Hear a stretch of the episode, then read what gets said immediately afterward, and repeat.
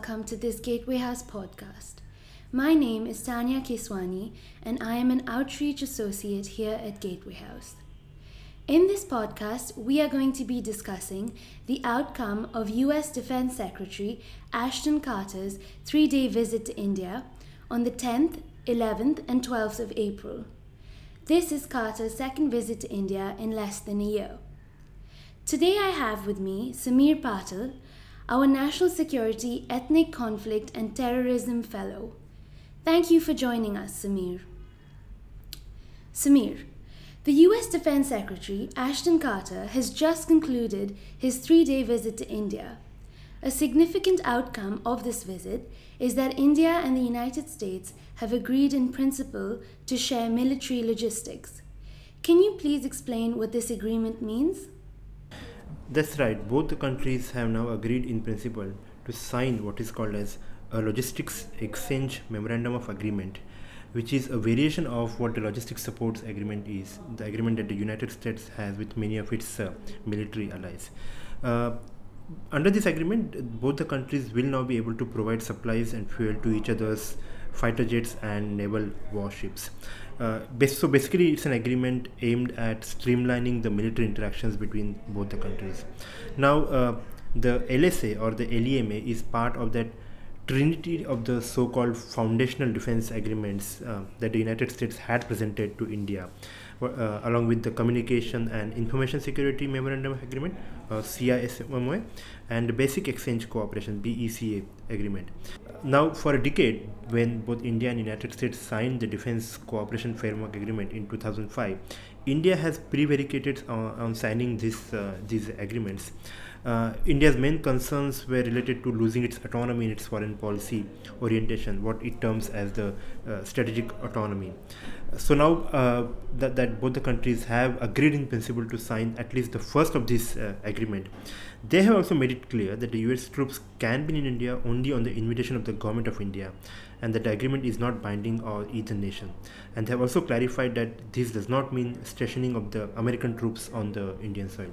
So, yes, it's a very important development and we'll, we'll see how it translates uh, in action. Okay, thank you. Um, this visit has taken place at a time when India was on a lookout for new fighter jets for its air force. There's also a great thrust by the Indian government on Make in India and local defense production. How is an Indo US defense partnership geared towards this? So, in terms of the mechanism, both India and United States, as I mentioned in, uh, uh, earlier, in 2005 they signed the Defense uh, Cooperation Framework Agreement, and a new version of it was signed last year. Now, that particular agreement focuses on the co-production and co-development of the defense technologies.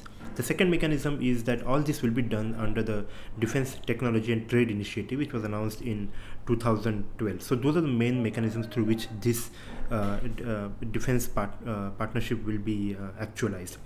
Uh, there are three dimensions of this uh, India-US defense partnership and its Make in India.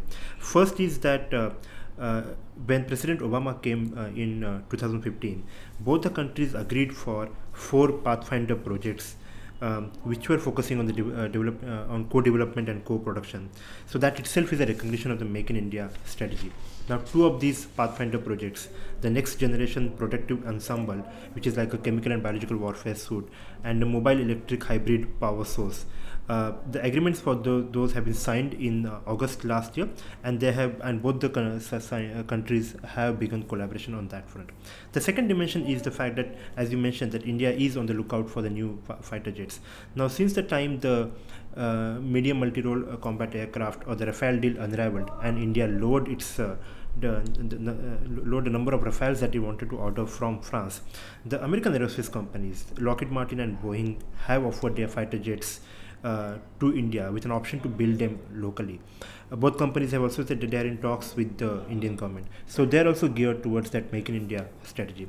And the third dimension is the fact that some of these companies already have joint ventures with the Indian defense companies, uh, you know, uh, Tata Sikorsky and the Tata Lockheed Martin.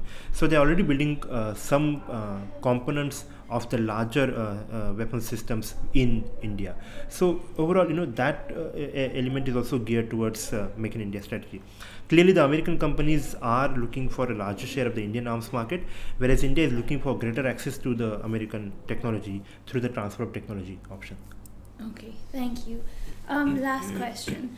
What do you think of this visit, given that the US is now going to sell attack helicopters to Pakistan? You know, the issue of military assistance to Pakistan from the United States is a very sensitive issue within the Indian national security establishment.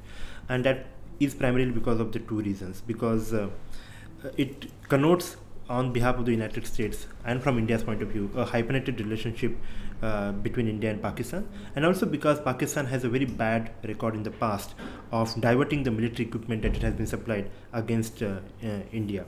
Uh, on his part now, the Defense Secretary Carter has maintained that the military assistance to Pakistan is based on the assumption that the equipment will be used only for counter-terrorism operations, whereas India has said that it will not be used and it will be used uh, diverted against uh, India.